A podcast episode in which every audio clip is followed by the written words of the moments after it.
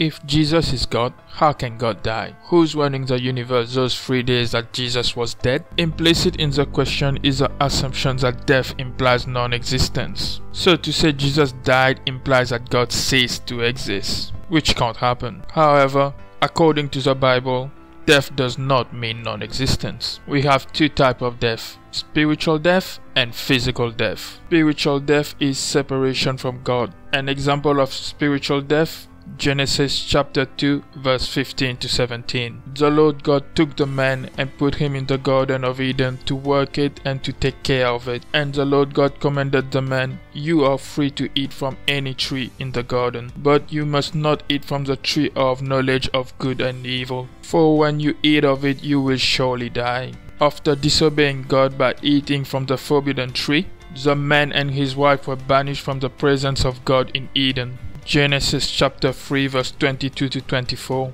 And the Lord God said, "The man has become like one of us, knowing good and evil. He must not be allowed to reach out his hand and take also from the tree of life and eat and live forever." So the Lord God banished him from the Garden of Eden to work the ground from which he has been taken, and he drove the man out. Place on the east side of the Garden of Eden cherubim and a flaming sword flashing back and forth to guard the way to the tree of life. The other type of death is physical death. Physical death is the separation of the soul from the body. James chapter two verse twenty-six. As the body without the spirit is dead, so faith without deeds is dead. Defining death as non-existence is unbiblical and also contrary to the Quran. Chapter two verse one hundred fifty-four. "Say not those who are slain in God's way, they are dead, rather they are living, but you are not aware." Chapter three verse one hundred sixty-nine to one hundred seventy. "Count not those who were slain in God's ways as dead, but rather living with the Lord, by Him provided, rejoicing in the bounties that God has given them, and joyful in those who remain behind and have not joined them, because no fear shall be on them, neither shall they sorrow." This echoes the word of Christ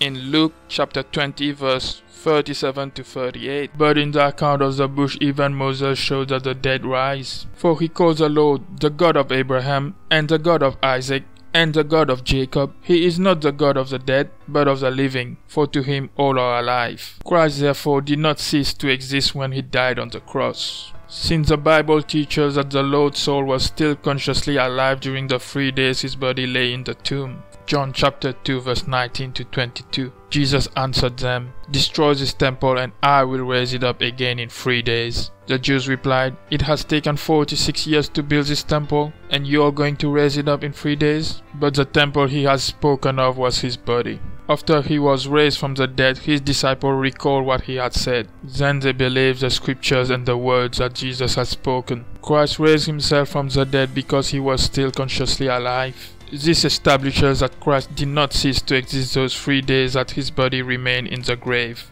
Both Christ's divine nature and human soul were still conscious during that period of time. So the answer to the question, the one true God always exists as three distinct persons, even during the entombment of Christ's physical body, and even as his body lay buried. Christ was alive and sovereignly sustaining the universe along with the Father and the Holy Spirit.